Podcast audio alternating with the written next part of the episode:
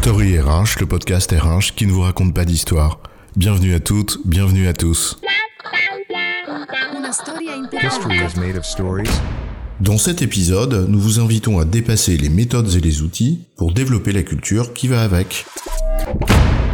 Combien de fois, quand tu commences une formation qui mobilise des sujets complexes, tu fais un tour de table des attentes et on te dit Mon attente, c'est des trucs et astuces, des outils et des méthodes pour m'améliorer? Et surtout sans faire l'effort de développer la culture qui te le permettra. Comme si l'acquisition technique d'une méthode ou d'un outil suffisait à t'améliorer. C'est utile bien sûr les outils et les méthodes, mais franchement, c'est un peu court, jeune homme, comme disait Cyrano. Ah, quelle déception quand le formateur nous dit qu'il n'y a pas de recette miracle. Ou quand, au contraire, il nous vante les vertus universelles d'une méthode qu'il suffirait d'appliquer à la lettre, en oubliant qu'on n'est quand même pas suffisamment naïf pour croire que la truelle suffit à faire le maçon. Alors, si on veut vraiment se professionnaliser, allons au-delà des méthodes et des outils et développons une culture. C'est quoi l'histoire? Face à l'incertitude permanente, les méthodes et les outils, c'est vite obsolète. Par nature, ils sont conçus dans un cadre, préalablement défini, ils sont fermés, finis. Ils ne s'adaptent pas seuls à une nouvelle contrainte qui n'aurait pas été anticipée. Oui, enfin, tu dis ça simplement parce que tu n'as pas encore trouvé la recette miracle. Tu n'as peut-être juste pas bien cherché. Ben non, cette quête, elle est ouverte depuis la nuit des temps. Et s'il y a bien un truc qu'elle nous révèle, c'est qu'elle est vaine. La rapidité des changements auxquels nous sommes confrontés conduit naturellement à rendre obsolètes quelques méthodes que ce soit qui se voudraient universelles et intemporelles. Là, de cette quête absolue, certains pourraient être tentés de crier à mort les méthodes et outils, vive la liberté. Mais cette attitude est aussi naïve, parce que les méthodes et les outils ont aussi des vertus dont il serait dommage de se priver. C'est comme les processus, les méthodes et les outils nous donnent un cadre, un repère, et c'est vrai qu'avant d'être un grand chef créateur de nouvelles recettes, eh bien on a suivi à la lettre celle de nos prédécesseurs. Et en plus, ils nous permettent de gagner en efficacité, à condition qu'ils soient utilisés à bon escient, évidemment. Rejeter par principe les méthodes et les outils, c'est se détourner de cette source de productivité potentielle.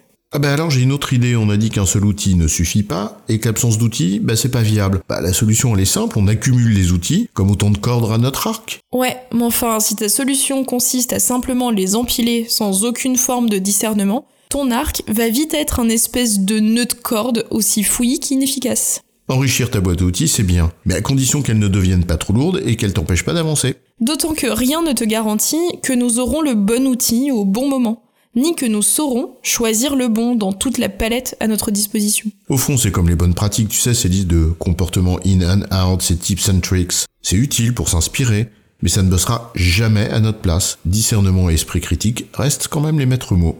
Au fond, une seule attitude semble sage. Prendre les outils et les méthodes pour ce qu'ils sont. Des outils et des méthodes. Et ne pas en attendre davantage. Cela n'affranchit pas de les utiliser avec intelligence, donc de développer toute la richesse des substrats culturels qui y sont associés. Établir les liens entre les choses, les concepts et nos actions. En fait, penser le monde dans toute sa complexité. Utiliser la clé pour ouvrir la porte plutôt que de regarder par le trou de la serrure, parce que la clé ne sera jamais la finalité, mais toujours le moyen. Allez, on cite Edgar Morin pour le plaisir et la pertinence. La pensée complexe intègre le plus possible les modes simplifiants de pensée, mais refuse les conséquences mutilantes, réductrices, unidimensionnalisantes et finalement aveuglantes d'une simplification qui se prend pour le reflet de ce qu'il y a de réel dans la réalité.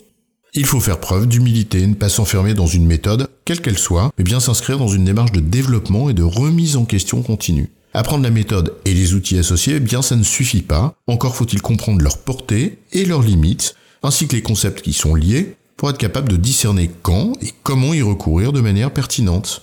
En fait, nous retrouvons ici la finalité de tout apprentissage. Apprendre, comprendre, pour réellement entreprendre. Et cette culture de l'apprentissage que nous défendons ici peut se révéler être un formidable levier pour l'adaptabilité, ou l'agilité, ou la résilience. Enfin, choisissez le mot que vous voulez. Alors, n'allons plus en formation seulement pour les méthodes et les outils, mais surtout pour développer nos connaissances au-delà du sujet. Privilégions l'ouverture à l'enfermement dans des recettes aussi simplistes que limitantes. Faisons preuve d'esprit critique et de curiosité, on a tout à y gagner.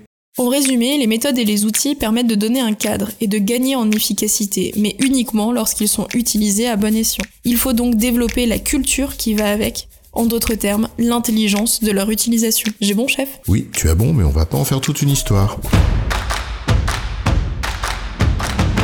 Story RH, le podcast RH qui ne vous raconte pas d'histoire.